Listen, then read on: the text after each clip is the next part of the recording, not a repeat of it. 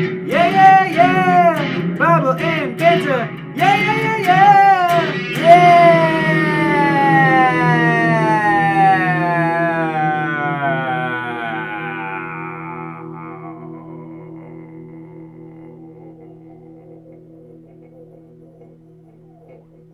like so white and I'm trying new. I'm trying new lighting. angel like. Hey, what's up, everybody? Welcome to Bible and Banter. Uh, Luke and Eric here, along with the uh, the incredible and the passionate Meredith Broadway, who was just giving us a dis- her dissertation on the Enneagram and how she's going to take it down in today's show, which is not what initially we were expecting. So that's kind of exciting. And she was trashing Jen Hatmaker, so that was good. Um, but Thanks, uh, you might you're welcome. You might know Meredith from being what's your what's your actual title at ACGC? Because I feel like you do a whole lot of stuff. You're like social media. You have done the covers to my books. Um, that's pretty much it, right? She Yeah, she designed the the new website, which looks amazing. And Oh, respect to the respect to the old website. Wait, did you really? superior, You designed yes. the all oh the new website so Yeah. much better than the previous one. Yeah, That's like the first good feedback I've heard. Are you since kidding I- me? Yeah, I spent it was a year of my life. Actually, Luke was the only one. It was a year you. of my life, and Luke was like wrote me this nice little email, and I was like, What? I didn't know it was you. I told I told Justin Nash. I thought he did it. I was like, "Hey man, I like the new website. It looks great." Did he take the credit? no, he didn't even say anything. I think he just said like, "Oh, thanks." Do you know Is what? that the new web? Wait, you've had negative feedback?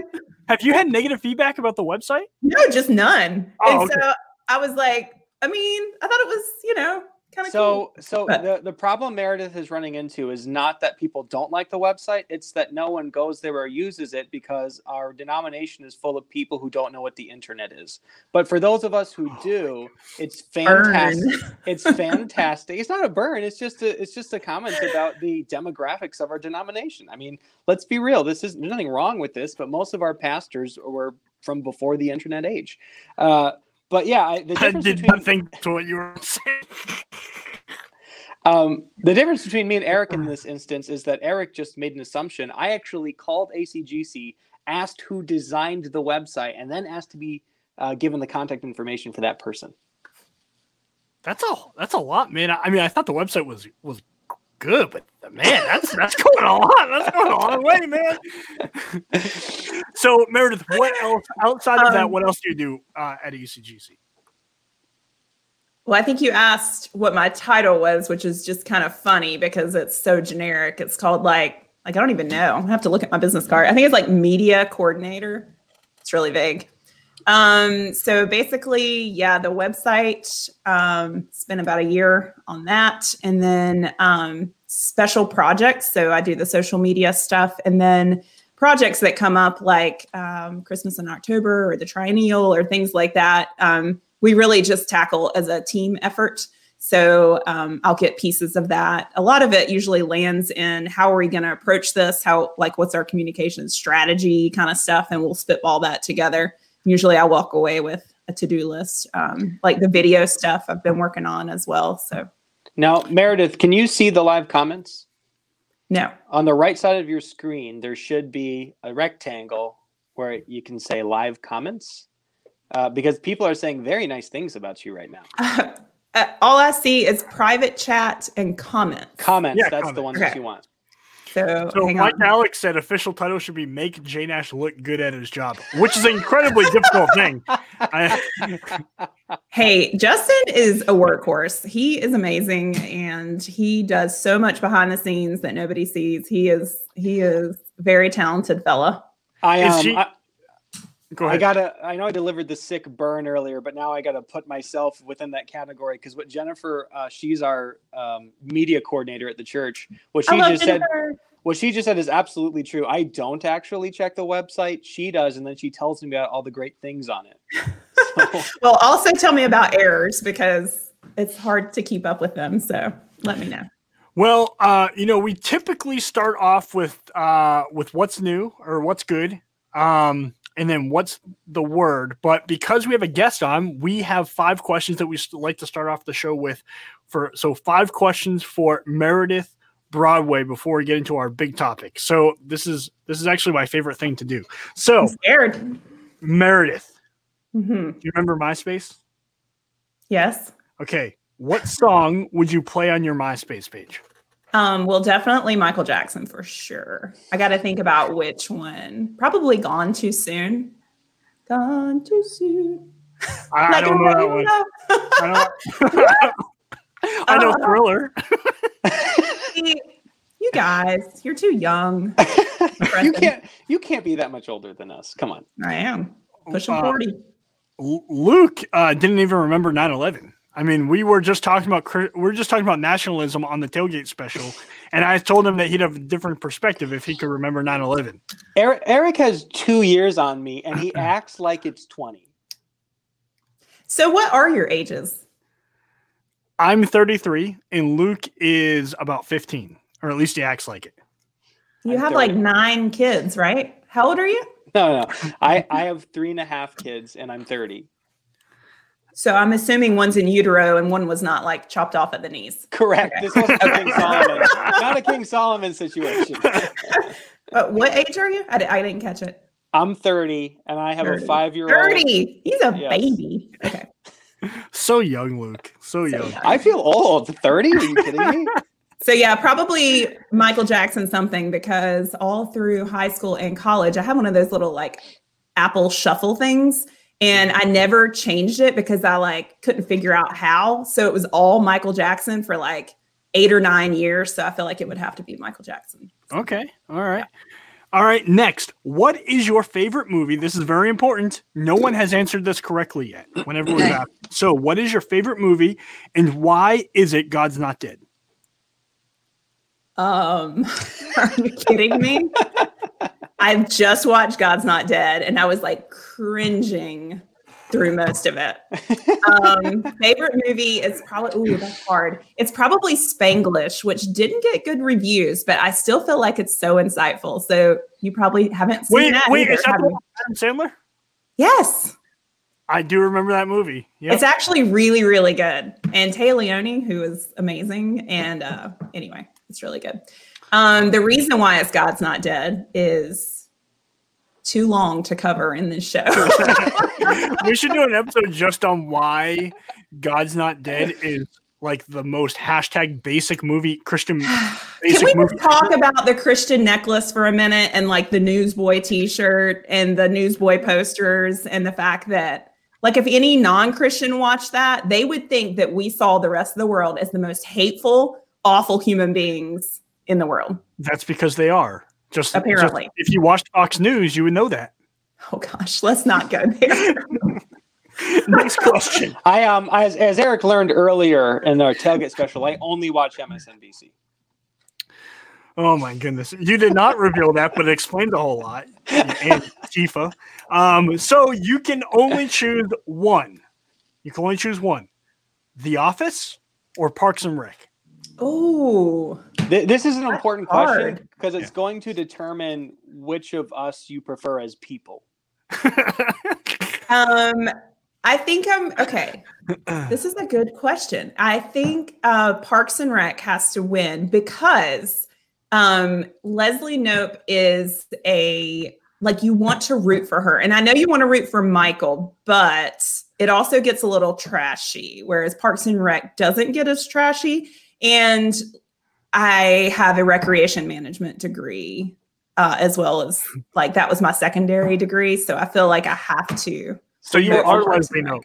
You are Yeah. Leslie Knope. I Um, am Leslie Knope. so of the Anita two- Ann Perkins there. of the of the um Is Matt is Matt your Andy? Is Matt my that's Come on, that was that was funny. I feel like this was is a psychological yeah, profile. I I'm know. looking- a- no, that was that was just a petty insult to Matt. I was just trying to be funny. um no, I So- just got I'm like, whoa, I gotta think about that. so who do you who who's your favorite character between the two shows? Because my favorite show, here's the thing. My favorite character between the two shows is different than my favorite show. Between. Okay, my favorite character between the two shows. I mean, it's got to be Leslie Knope. I love her. I love how she makes everything positive and everything amazing, and she just gets everyone to rally behind her. And I just want her as my best friend because I think it would be great. yo, yo, Mike Alex is dropping heat in Yeah. the comments. I totally missed. Luke was t- too busy studying to be valedictorian to remember significant modern day atrocities. Where did he say that? It's Oh, because Mike, Mike. It's because Luke is so sesquipedalian. That's So- why. what did you just say?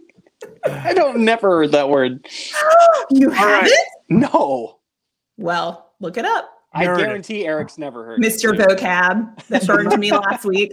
so Meredith, you've answered every song incorrectly or every question incorrectly so far. We have three more. Okay. What is your preferred Bible translation? This is a softball. Ooh, okay. This is tricky because ESV is what Matt preaches from, and it seems, you know, non-heretical. Um, I have a personal study Bible that's NIV that my mother-in-law gave me. Now, I don't think NIV is the way to go. I think it's ESV. However, I started reading through it for the first time, like, and I made it all the way through. And once you start, you can't just switch translations because you got all your underlines and all your notes in the margin and all that stuff. So I'm still using the NIV, but I want to get a study Bible that's ESV or CSB would be okay. But I need to make the transition, but I'm I don't want to lose all my notes. So this is Mer- like Meredith, you are three out of three so far in my book. These have Yes. all been correct answers. Well, this one, I mean, What's she your knocked favorite? this one out of the park. So, so, so, a couple, so a couple of things we got we got to unpack here with your favorite Bible translation. One, I want everyone to know who doesn't know who you are that your husband is a pastor. He's the pastor of Doolin's Grove, right? That, that's the name of the church, right across the street from ACGC. I Um, just, I just had just assumed that your position at uh, uh, ACGC was Matt's wife. I didn't know that there was like a Oh, title. well, that's what I was going to say. That's where I find all my identity and fulfillment. So that's what I should have put my name as Matt's wife. you sound complimentary on that one. So um, the other thing is one, of course, you got it correctly when you go with the ESV. oh Otherwise, no, no, no, no! standard was- version. And lastly, I'm thankful that someone is on the show that actually underlines, write notes, and highlights in their Bible because Luke doesn't even use a Bible. He uses an analog version or the digital Wait, version. He Is this the MSN? Is this the MSNBC thing? Wow. Once you're part of Antifa, they don't allow you to use an analog Bible anymore because you have to, it's too big, right? And and um, that's too capitalistic. You have to use, you know, an iPhone to to look it up, even though that's the product of capitalism. um, Um, Meredith, when Eric said you were coming on the show, because I remember what a what a strong commenter you are, I was excited. I didn't know it was going to be this good. I'm out of here. I don't. I'm not worthy. Just means I'm full of hot air. Luke, Um, Luke is considering leaving the show, and he's looking for people to fill in his spot. So you might you might be on the short list after we this could do one. it. We could do it. Um, Ah. so that makes me really sad that you don't write in your Bible, but I understand that there's different kinds of learners. I am definitely a kinetic learner, so I have to write in order to think. Like I cannot think without writing. So um, I get I get that maybe there's you know this whole valedictorian thing. You might be above. I'm Yeah. audio. I'm an audio learner, so my perfect Bible is an audio one. Wow, that's So-. So there's a great follow on Twitter and on YouTube. His name's Matt Everhard, M A T T, last name Everhard, E V E R H A R D. He um, gives instructions on how to take notes in your Bible. He's a big proponent of wide margin Bibles. I have a wide margin Bible that uh, Robin and the kids gave to me uh, actually about four years ago now, and I love it. Write in it almost every single day. Um, and we actually did an episode on our tailgate special, so on our Patreon that Luke and I did, where I just shamed him for 45 minutes on why he needs to write in his Bible. So yeah, I Sounds like. once Oh, go ahead.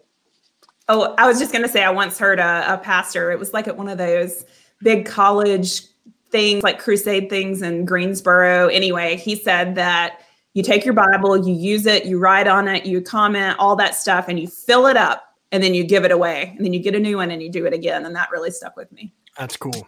Yeah. All right. Uh, fifth, and this is another big one. What's worse, and we should have brought your your son in on this one because I know he's a big super nerd. Um, shout out to Elias.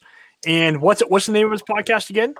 The Nerd Talks, and he is up to 1.2 thousand listeners, listens or something. What? So yeah, he really wanted to be on today. I was like, sorry, Eric. Oh. Eric nixed you.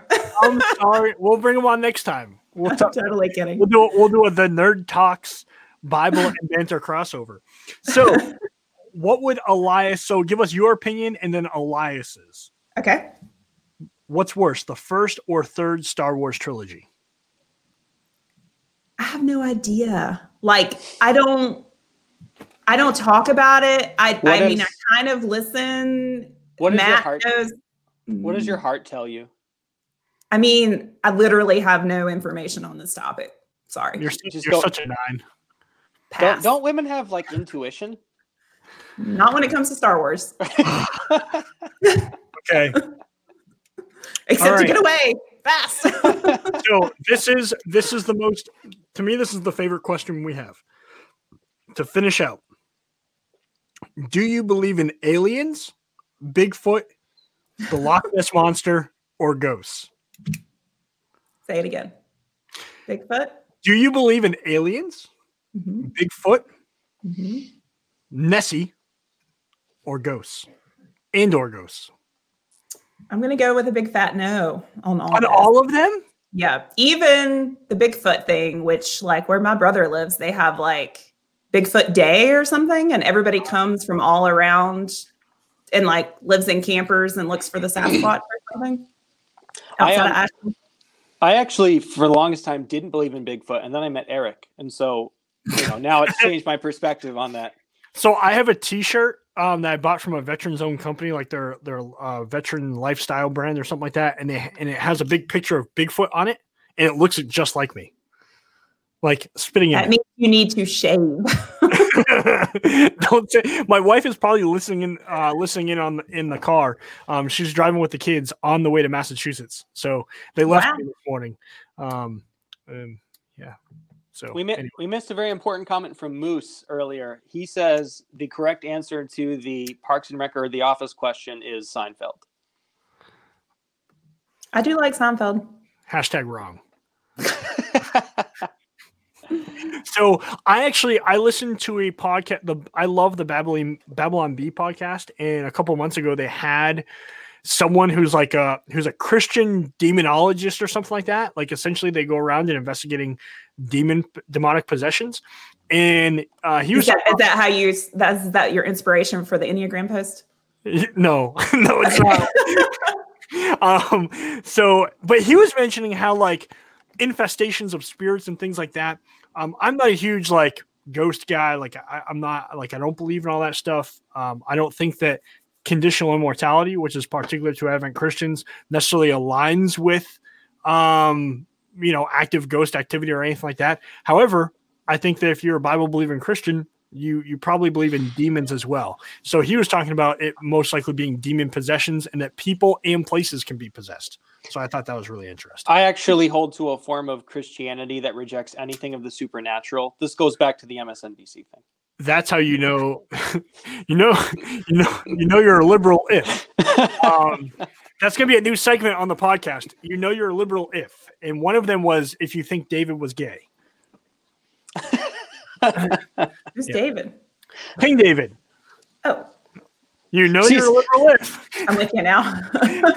Meredith was thinking of some guy she knew in high school. Like, no, I don't think he was.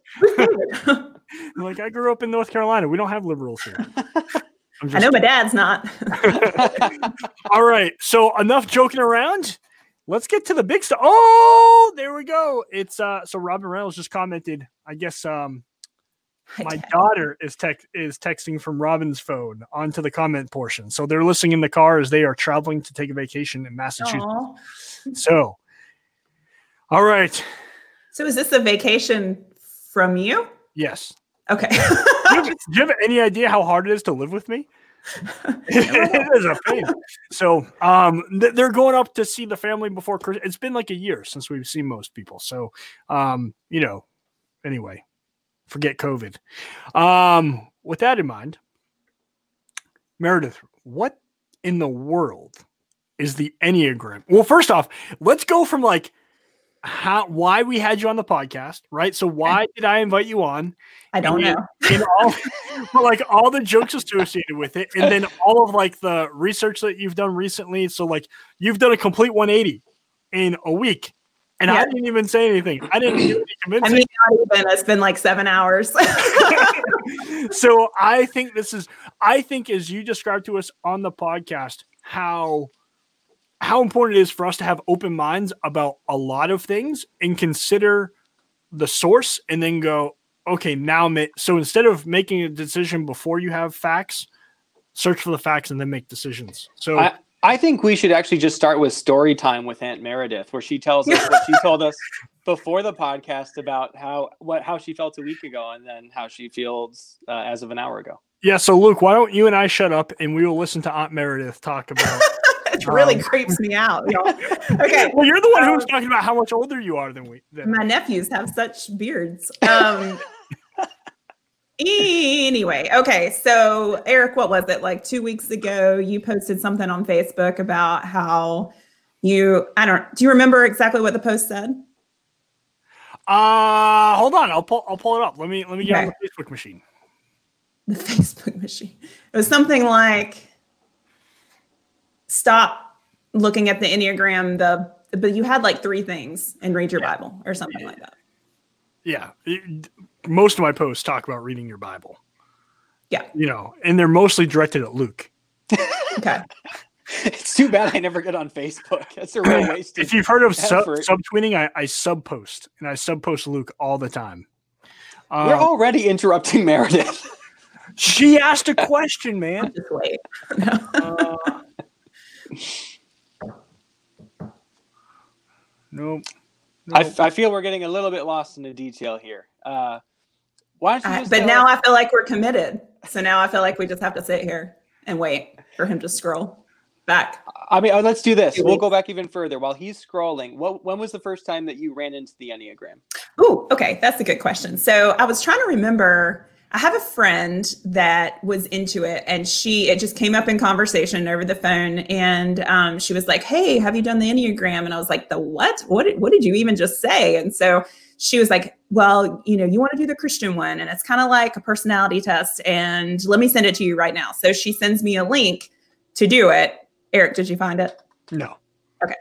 Um, so she sent me a link to do it. And so I sit down and I answer all the questions and quickly found out that I am not introspective at all. So I had to like ask the questions to my husband to be like, is this me? Is this, am I one or am I a five? Like, where am I on the scale? Because I just don't feel know like- myself I at feel all. like that alone says something very deep about your personality. Probably, probably. Um, so anyway, I did the test and then I didn't think much more about it.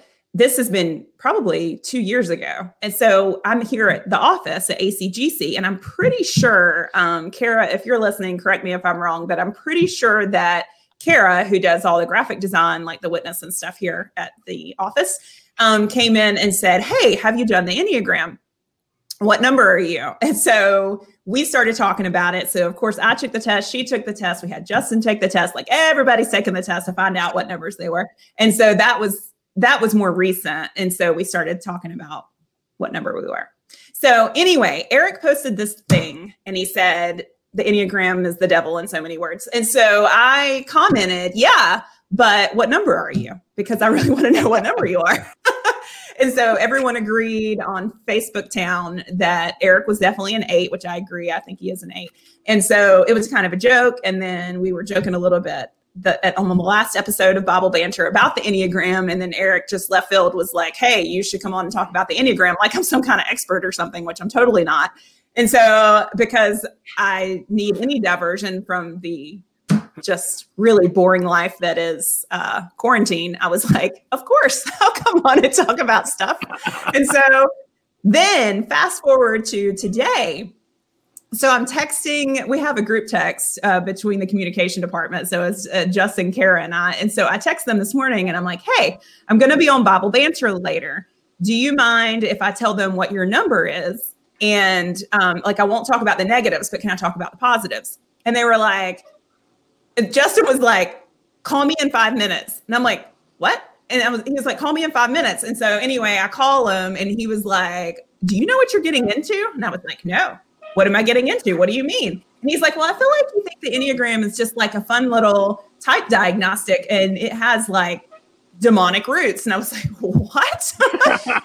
and so fast forward, I spent the entire morning, like I'm talking like seven hours. I have pages and pages and pages. Well, that one doesn't, but this one does. Pages of notes on like the origins of the Enneagram. And now I'm like, y'all, everybody stop the Enneagram. It's the The. Enneagram is evil. So, Enneagram is evil. so Matt just posted, Matt Rice just posted what was on my Facebook, and I finally found it. What was throwing me off is I posted a GIF along with it, and it's a GIF of RC Sproul saying, "What's wrong with you people?" Oh, right. which is one of my favorites. So, um, RC Sproul in that moment is my spirit animal. so, this is what I said The journey of self discovery is found in the discovery of God in the scriptures. It is not found in astrology, Myers Briggs, or the Enneagram. Put it away and open your Bible. And then the first comment is Meredith Carpenter Broadway. Yeah, but what's your number? and anyone who doesn't know that the Enneagram has numbers associated with it are probably like, what's this woman asking my pastor for his number? Like, that's really Oh, so I said, I'm not sure, but looking at the definitions, maybe a one. And you said, ha, I'm a one too. And then Mike Bassett chimes in, and then somehow it devolves into Mike calling me a Nazi. So, um, so Yeah, Mike calls me Hitler. I mean, as as um as an actual member of Antifa, I would say that's generally accurate. Really got to quit saying that. so yeah, so Mike said something, and then Meredith was like, "So Eric Reynolds either has zeal for life or he's Hitler." Hmm. And my response was, "Why not both?" So that's I uh, feel I feel I should give a disclaimer here so the CIA doesn't show up to my front door. I'm not actually a member of Antifa. That's, that was a joke. Um, anyway, so joking aside, um, we are talking about something many people, most Christians that I know, that think of the Enneagram, they think of it much like Myers Briggs. They think of it much like a personality test, much like the way that you approached it a week ago or even 12 hours ago. Yeah. And now you've looked into a bunch of sources that are saying this is where it originated from. And you go, pump the brakes. I used to be a cheerleader for this thing. Now I'm anti this. Like Right. like Luke was referring to himself on the previous podcast as an anti-patriot. Um, so he not only is he not a patriot, he's an he's anti-patriotism. Um, you're So- saying not only are you so now you're like fully against uh Enneagram. Go on, Um, Meredith. I'm I, I'm not even going to bother correcting the number of of misin the pieces of misinformation in that statement. I just want to hear your answer. Ooh, Palma said that she has not even heard about it until we started talking about it. So let's clarify what it is. Okay, let this is where I think it kind of went wrong for me, and this partially answers your question that you just asked, Eric. So um, when it was introduced to me, the the phrase was, "Have you ever taken Myers Briggs or a DISC profile or something like that?" And I had actually Summer Ministries when I was served on Summer Ministries, which is our region's way of getting youth into leadership positions.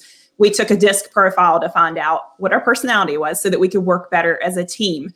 And so um, it was introduced to me just like one of those. What I found through my research was that um, as far as personality testing goes, the Enneagram is quite laughable um, as per like psychiatric circles and things like that. Like it's not science based at all. And my assumption was that it was that it that its place was in behavioral science, which I think can be a helpful tool to understand one another in our Christ-like relationships. I thought it would be this is a better way for me to understand why this person gets angry at this or or doesn't like when I present information this way because this is their personality type. Um, but what I found was that the Enneagram has nothing scientific about it, like whatsoever, and its origins are in the occult. So um, that was interesting to me.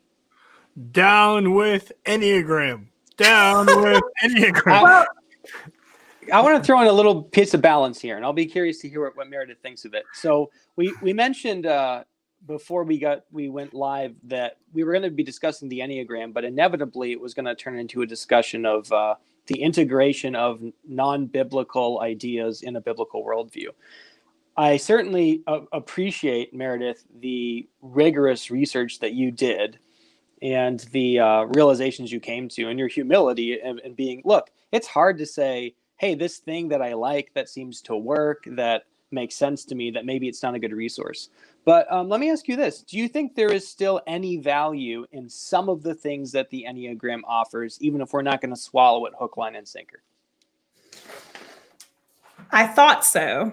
Um, but no. Actually wow.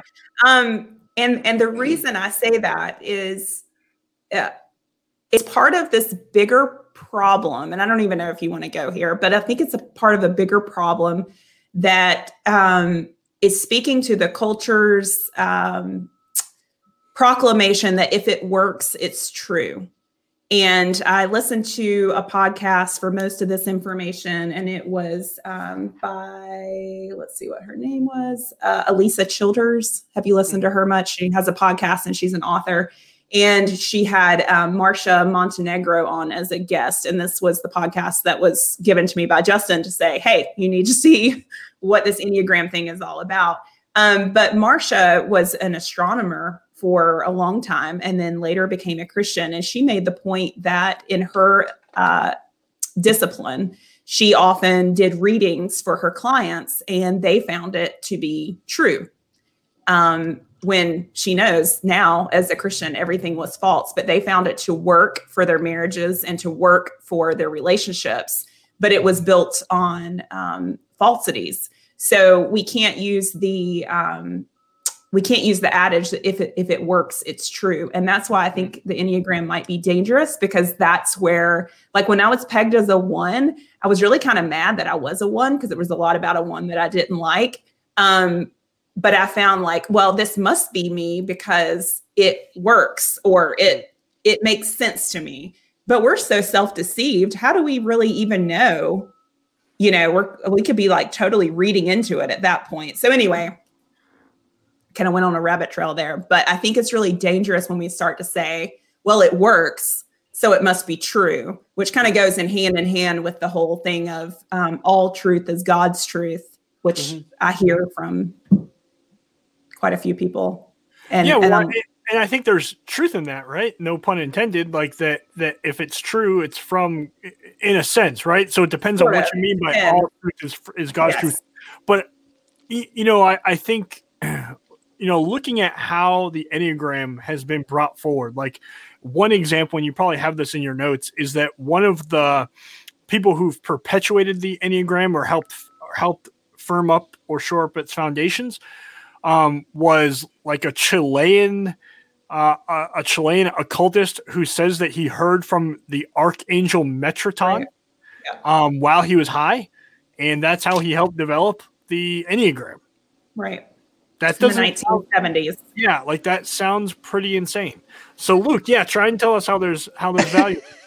well, um, well, let me just tell you, like when we found out our numbers and stuff, we literally had everyone here at the office take the Enneagram and then we had lunch downstairs and talk and like guessed what people's numbers were. And as a communication team, we actually found it helpful to know that like Justin was a six, Kara's a mm-hmm. 7 mm-hmm. I'm a one. So in our next staff meeting, it was actually kind of helpful to have that insight about this is how this person makes decisions. Well, this is how this person makes decisions. So, mm-hmm. in a pragmatic sense, it did kind of help. However, now that I've come into the light, I think there's probably a better way to go about it.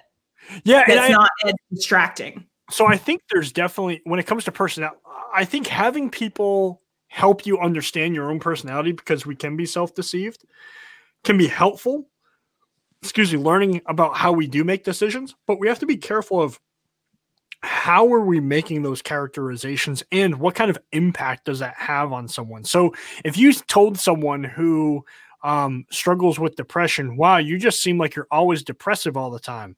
Mm-hmm. Well, what's that going to do to them, right? Like, so if they have a mm-hmm. depressive, some people do have a naturally depressive personality. They're more cynical. They're, right. but there are other people who maybe it's not their personality, but it's just psychological trauma that's been done to them. So it's not a personality thing. It's actually like a real um, uh, um, thing that's happened in their life that has caused them to get into some sort of way, right? So Mm. we do need to be careful, and it's more nuanced than just, hey, what number are you? Right. Yeah. Well, the um, the guest that Alisa Childers had on, the Marcia Montenegro, and she's written extensively about the Enneagram. So she's, you know, obviously an expert where I'm not. But one point that she brought up was that a reason to stay away from it is just the sheer amount of time that goes into thinking about it, perusing the inner self, you know, looking deep within to see what number I am. It's just a distraction to what we should be doing, which is poring over our Bibles and listening to gospel centric teaching and discipling others. You know, it's just a, a distraction. Yeah, that's good. So, what are, what's some more dirt that you found out about the Enneagram that we can uh, pour out on people? I mean, there's really so much. Um, so, kind of at the um, the base of it is an ego versus pure self. So the ego is is your is your number, um, kind of like how how people see you, but it's it's false. Um, so there's a reason why they see you this way, all of your experiences, everything you bring to the table. But what you really want to do is get down to your pure self, your inner self, which um, actually um, you mentioned Jen Hatmaker at the beginning, and Justin's having me read this book, Fierce, Free, and Full of Fire. Are you And, guys having um, like a heresy corner in the AC witness, and that's why you're having to? to and- I don't know. He, you know, I think he had heard about the book and that he thought it might be helpful um, if if someone read it and gave notes on it or a book review because these are the books that are on like our Christian bookstore shelves, and I think it's, It's- important. It's almost like Justin thinks it would be helpful for us to understand the kinds of things that normal everyday people are actually reading in our churches. Well, yeah, yeah, but listen. Oh, Palma, you're right. It is new age idea. So listen to what Jen Hatmaker says and how much this goes with the Enneagram because she talks about the Enneagram in her book as well. She says, Oh, um, you okay, understanding and embracing who we are, how we've been created, is the launching pad for living a fearlessly genuine life where we're no longer pretending or trying to be something other than what we are on the inside. So we start there because no one is unlovable. We were literally created by love, with love, and for love by a God who loves us and is love itself. Here's another quote You are loved and lovable. This is my spiritual thesis. Your inmost being is worth uncovering. So then her next chapter goes right into the Enneagram, and it's all about your true self. You have to find your inmost being, and that is pure and infallible, which is not Christianity. This is why. This is why uh, big evangelicalism is in the state that it is because of this garbage that people. Feed. Garbage. If you have read, if you've read this book, I ask you to repent of your sin, accept Jesus into your heart right now.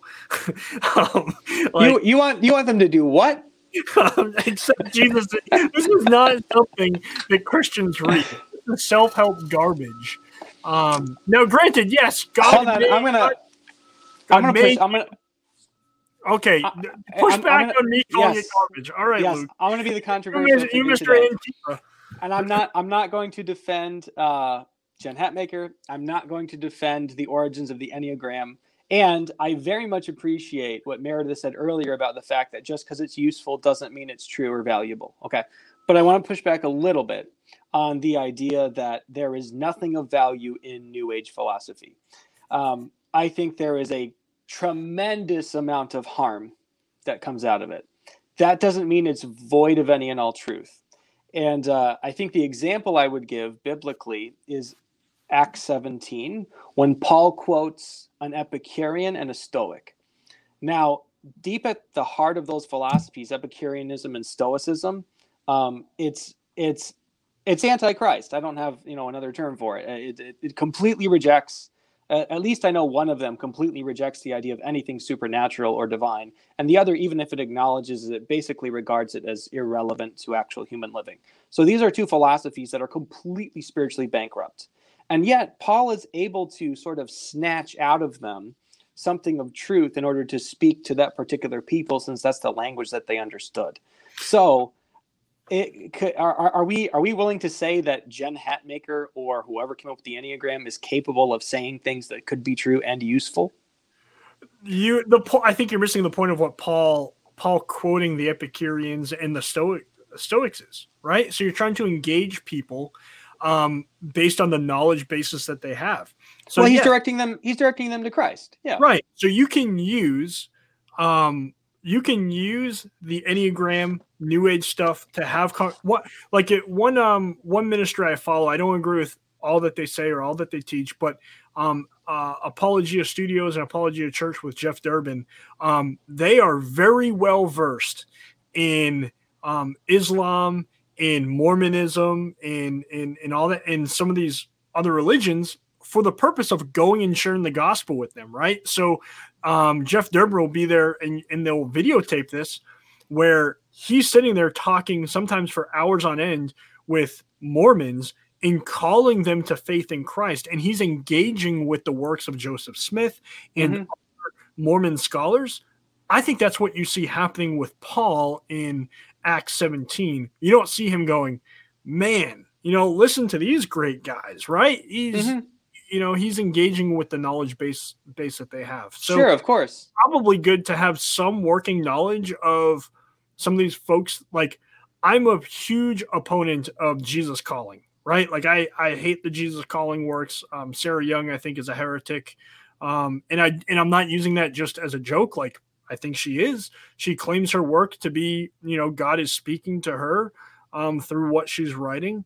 Um, I think that that's that's heresy. So I tell people don't read this stuff. This isn't good. Now, some people don't listen, some people do. Um, that's not good, but it's important for me to know why she's a heretic. It's important for me to know why so I can call people out of their um, junk. Mer- Meredith, would you be willing to call people who use the Enneagram to repentance? Do you take that strong a view on it?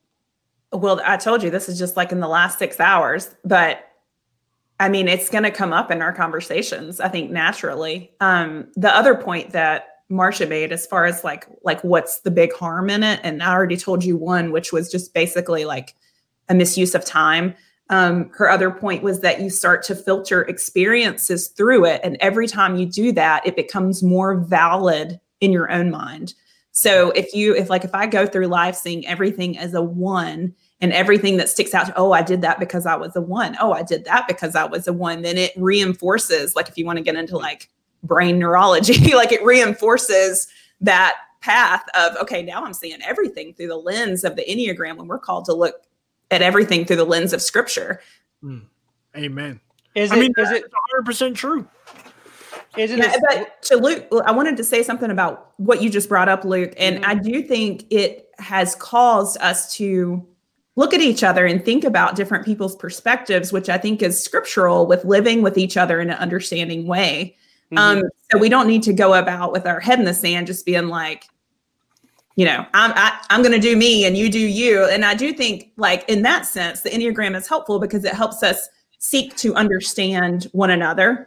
Right. Um, so like the topic of the Enneagram might be helpful to, I don't know, awaken us to, oh, everyone's not like me in our egocentric world. Um, Uh, I want I want to push back on one more thing though. Um, earlier when you what this is why are you giving me that look? That's isn't that why we're here to to have discussion about it? I'm just Um, just eye rolling. That's it.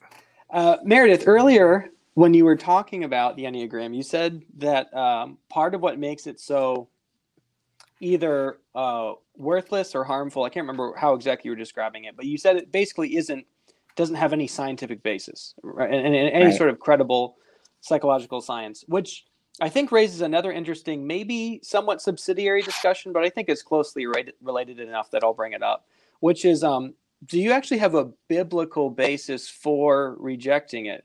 Because I certainly believe in in science, scientific inquiry. I'm not anti-science, but I also um, personally am highly skeptical of much of modern American psychology. Um, and it's not because I have a different scientific view. It's because I think it it uh, anytime that a, a an alleged science begins to run up against scripture, um, I become very uninterested in it. So um, I'm I'm not discounting scientific inquiry or or your statement that there's not scientific basis. I believe you. But is can you think of a biblical basis for rejecting it or are you doing this on the basis of accepted modern psychology? Die to self. Hmm. I Well, mean, We can reject. We can reject the cult. I mean, there, its I roots mean are in that the too. I yeah. mean, Which, well, yeah. I don't think that's sufficient though. I think Meredith is going in the right direction and that we actually should give Well, a positive Like- biblical reason. If if if we are diving into our i need more understanding of myself we love to talk about ourselves and understand ourselves and let's talk about yourself and let's talk about myself and i don't know if you're a jim gaffigan fan but i'm going to work on myself while i look at myself come on have you seen that jim no, we're, gaffigan we're Christians. We don't want. We don't watch. Christians. so funny look it up look up his little bit about working out his self it's hilarious um anyway um dying to self and living for christ forgetting yourself and you know esteeming others to be more than yourself like you're just forgetting all that you're not diving Mhm. into it i feel like it's Mhm. like opposite of what we're called to do as christians That's a good answer.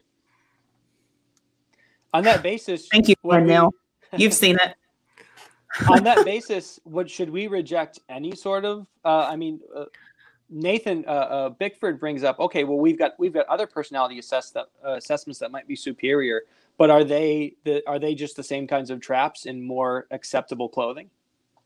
I don't think so. I, I think it- there seems to be a, a really clear difference that some personality traits like find their place in behavioral psychology or which I think can be helpful. I think it's all in that general revelation camp of Mhm. things that can be helpful that uh, are true or have found to be true. But um, I think that where the Enneagram diverges is that it's not scientific. Because going into this thing, Eric, I was I was taking a walk after we had talked about the Enneagram thing, and Matt said we we usually walk together because we can be away from the kids and all the noise, and we just walk around the median like ten thousand times, and our neighbors think think we're crazy. But um, he was he was like, so what are you doing? I was telling him about it, and he was like, well, you better make sure you're on the right side of this thing. And I was like, what do you mean? so we're talking about it, and um, I was bringing up a uh, time in our lives where one of our children needed counseling, like a, a childhood counselor. And so we went to the counselor, and it was tremendously helpful. And I remember she gave us the stack of papers on um, brain, like neurology and how the brain develops and and how it handles trauma and how it recovers from trauma and all that and i found it tremendously helpful like this is science about the brain and how it works and how it recovers and how we can help her as christian parents or help him get over this you know whatever so i was looking at it in that through that lens but the problem is it's not scientific like at all so why even spend time on it It, Hmm. It's more of a. It's the enneagram is more of like just general, like observed, perceived wisdom from people saying, "Hey, this fits into this category," and then testing people into putting them into those categories. Um, unless you actually believe in the enneagram, and then you believe that it was handed down by the archangel Metatron, while this guy in Chile was high. Yeah. Well, I think we need to talk about, which I didn't even realize this, y'all, but there is like Enneagram books. There are, um, there are, uh, what do you call it when you sit down and have your quiet time? Devotional, devotional Enneagram books. Zondervan and uh, I can't remember the other publisher that has published books on it. Like it's infiltrating Cancel. the church. Hashtag cancel Zondervan. Uh, I'm not going to get on the cancel culture bandwagon. Sorry. Hashtag cancel Zondervan.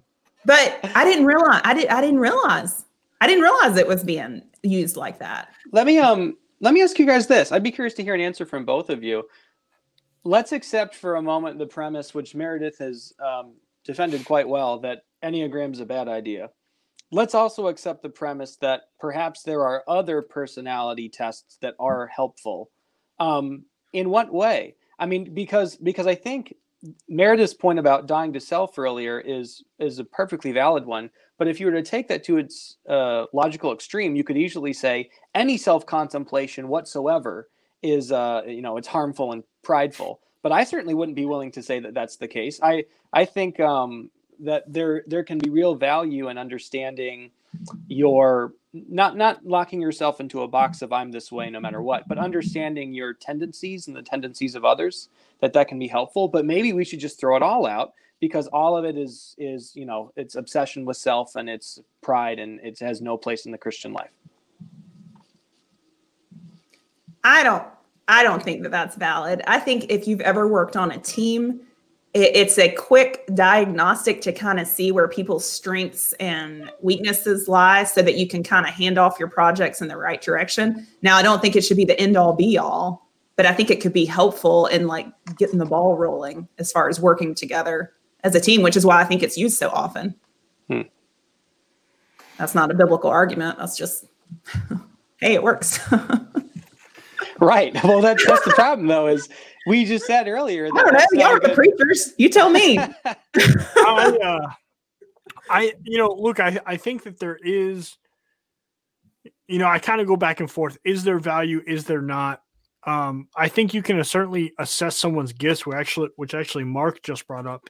Um, I think as a leader, and kind of in all of our churches, we look to our pastors as kind of like the general leader over most of the church in, in many different ways, which I don't know is if that's necessarily a um, healthy thing or not. But um, one of the things that I've noticed in in my lifetime is that the best leaders are those that can assess people's personalities, strengths, and weaknesses and get that team moving in a cohesive goal.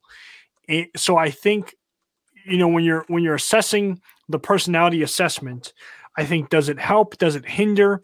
I think sometimes as a leader you have to determine whether or not if you tell someone they're a rear end um, whether or not that helps the cause or not. Does does me telling someone that they are a depressive person does that help them or does that hurt them? Does that help the team? Does that hurt the team? Sometimes you can make observations about people's personalities that are less than helpful um, in in accomplishing the goals that a team sets out. So uh, that's a long way of me saying it probably depends on whether or not there's value. I think you have to assess that as a leader of your team.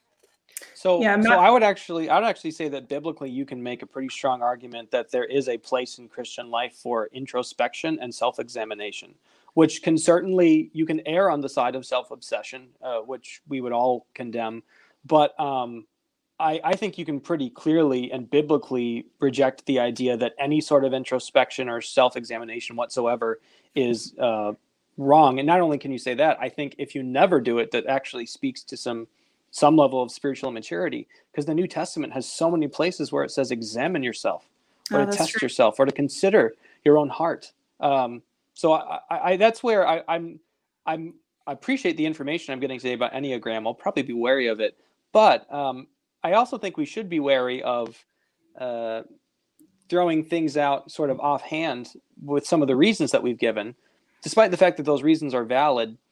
Um, if we take them to their, I think, maybe logical end, we might end up throwing out some other things that could be of value.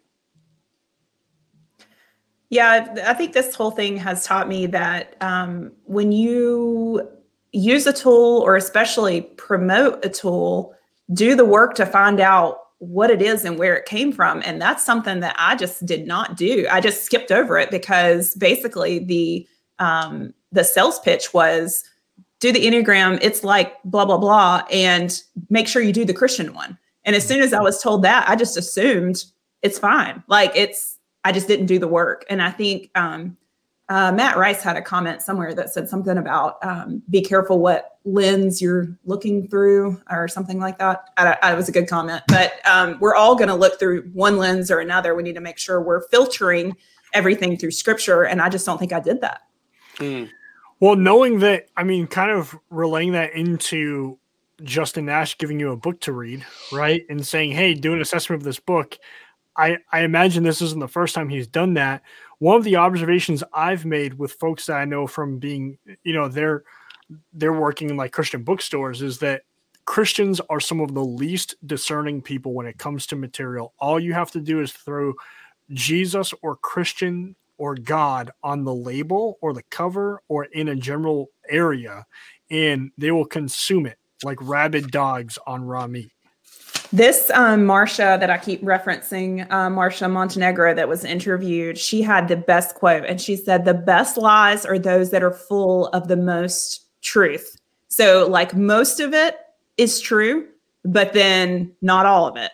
And so, um, I think that speaks to what we're seeing here, um, especially with a book like this, "Fierce, Free, and Full of Fluff," uh, feelings and all that. But it's it's it's close like there's there's some God, there's some I love this Jesus. woman. It's what you want to hear. It makes you feel good. It makes you feel validated. But y'all, I have like filled up the margins with not biblical. Jesus says this, not true, not it. Like it's just like I have torn it up because, but you, but like what Matt Rice said, if you don't have the lens to see it through, it sounds good. It So- sounds pretty darn good. So with that in mind, and we got to close up the show because we want to be respectful of your time because I know you said that you have a meeting, so we got to close up at three. I have like another 15 minutes. Okay, so I want to close up with this because I think it's incredibly important because as a pastor, um, I what I found is oftentimes when I um, I pay no attention on whether or not someone's male or female in regards to the books I hand out, right? So I have like a, um, a bunch of books that I love to give out. I learned that from listening to Mark Dever. He said that's how you get your church to read good Christian works is you Mm. give them books and then follow up with them. So I don't care if if you are a male or a female. I will give you the same books and encourage you to read the same authors. Good. Uh, so my question to you is: Are there good books for women out there that you would recommend? Because I don't think I read them. Um, so I, I just don't like. I don't read. And I mostly read theology books or history books. Uh, Like I'm reading a um, right now. I'm reading the biography of of Herman Bavinck. Right, like that's not a book that's written by a woman. Um, it's not about a woman. So, are there are there things made for women that you would recommend um, as a woman in pastor's Uh, work? I mean, yes, absolutely. I mean, there's tons of biblical writers. Usually, when I'm like going to look for stuff, um, I'll use like Tim Challies or um, like to look and see what he's written about books. I don't know if you're cool with him or not, but um, I'll also go to the Gospel Coalition to see kind of what their what their reviews are. Um, uh, what's her name? Jen Wilkin is a really talented uh, exegeter of what? What's the word? Exegeter, exa, exa. Exegeter? Yeah, maybe I don't know, uh, but she seems really smart, and I like listening to her. There's also um, a really good Uh, pod, podcast out called "Let's Talk" with um, uh, Jackie Hill Perry. Uh, she's another really smart lady. Rosaria Butterfield, amazing, amazing, amazing, really good. Um, I mean, I'm no authority on the subject, but there's really good biblical centered female writers. But my thing is, why do you have to read females? Like, I mean, there's good ones, but we just need to all be reading good Christ centered books, no matter who wrote them. With that in mind, do you read systematic theologies? Geez. Systematic, than- systematic theology. Okay, never Okay. mind. I'm uh, So, like those giant books on Matt's shelf. yeah. For the What's record, Matt's favorite, Sis Theo? huh? What's Matt's favorite, Sis Theo? I I don't know. There's a bunch of green books on his shelf, and every time I need help with a Bible study, I go grab one. for the I don't know record, the, ter- the the term is exegete. Believe it or not, It- the verb and noun are the same. Someone who exegetes is an exegete. Leave it up to the Uh, valedictorian. I You know, would I- I know didn't- because I didn't want to say it because I knew that was going to be the next thing out of your mouth, but I said it Luke would know because he's sesquipedalian. I, I have no. Did you just look at a piece of paper to say that word? I just saw you look at a piece of Okay, paper. so Luke used like 19 giant words in the last Bible banter, and he put us all down while he was using them. So I was studying for a vocab test with my eighth grader, and one of the words was sesquipedalian, and I was trying to use it in a sentence so that he could tell me what the word was, and I was like, "Oh, Luke, Luke is a sesquipedalian." And so it is characterized, a person characterized by using long or intricate words.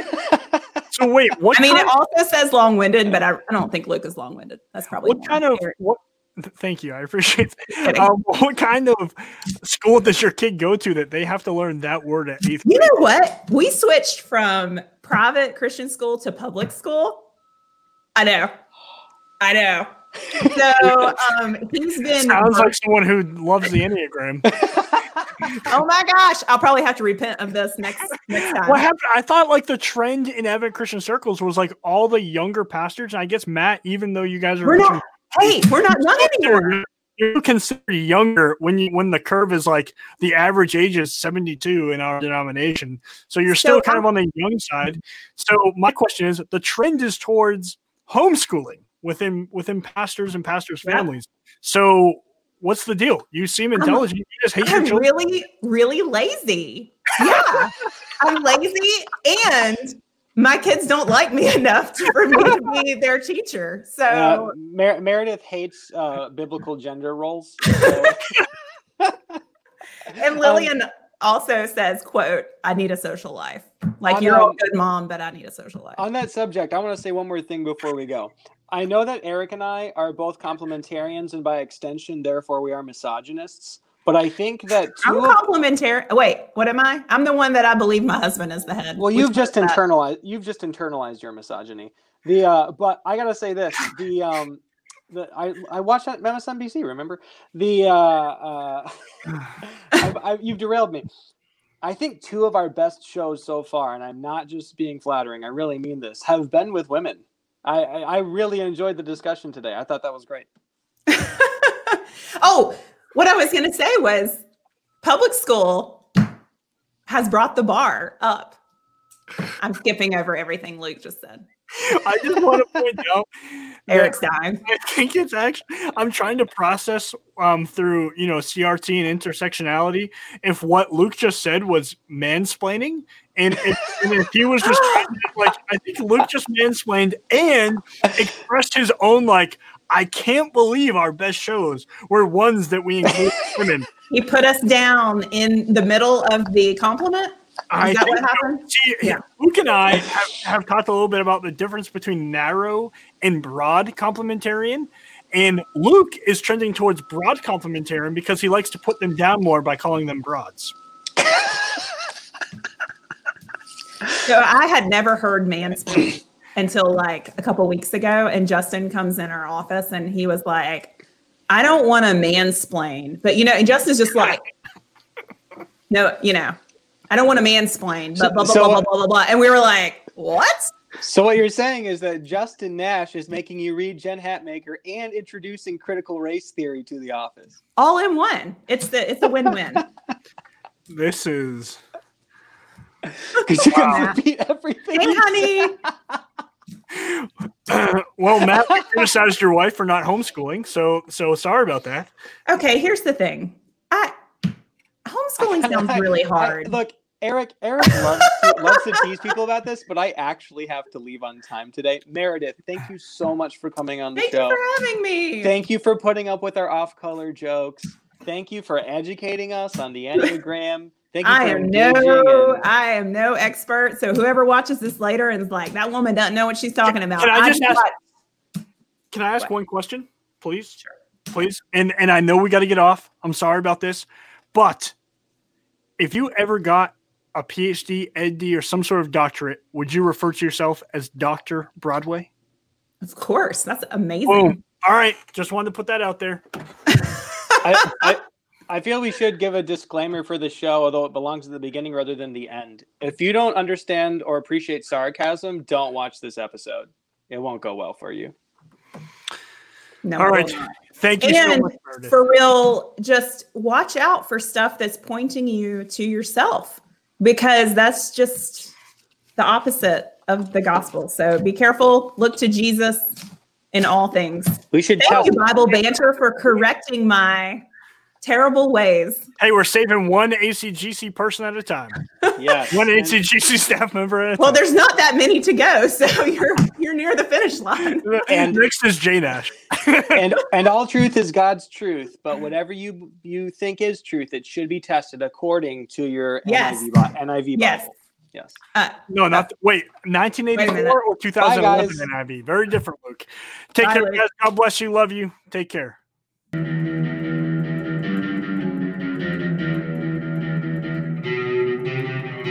Bible Banter, Yeah, yeah, yeah. Bible Banter. Yeah, yeah, yeah, yeah. Yeah.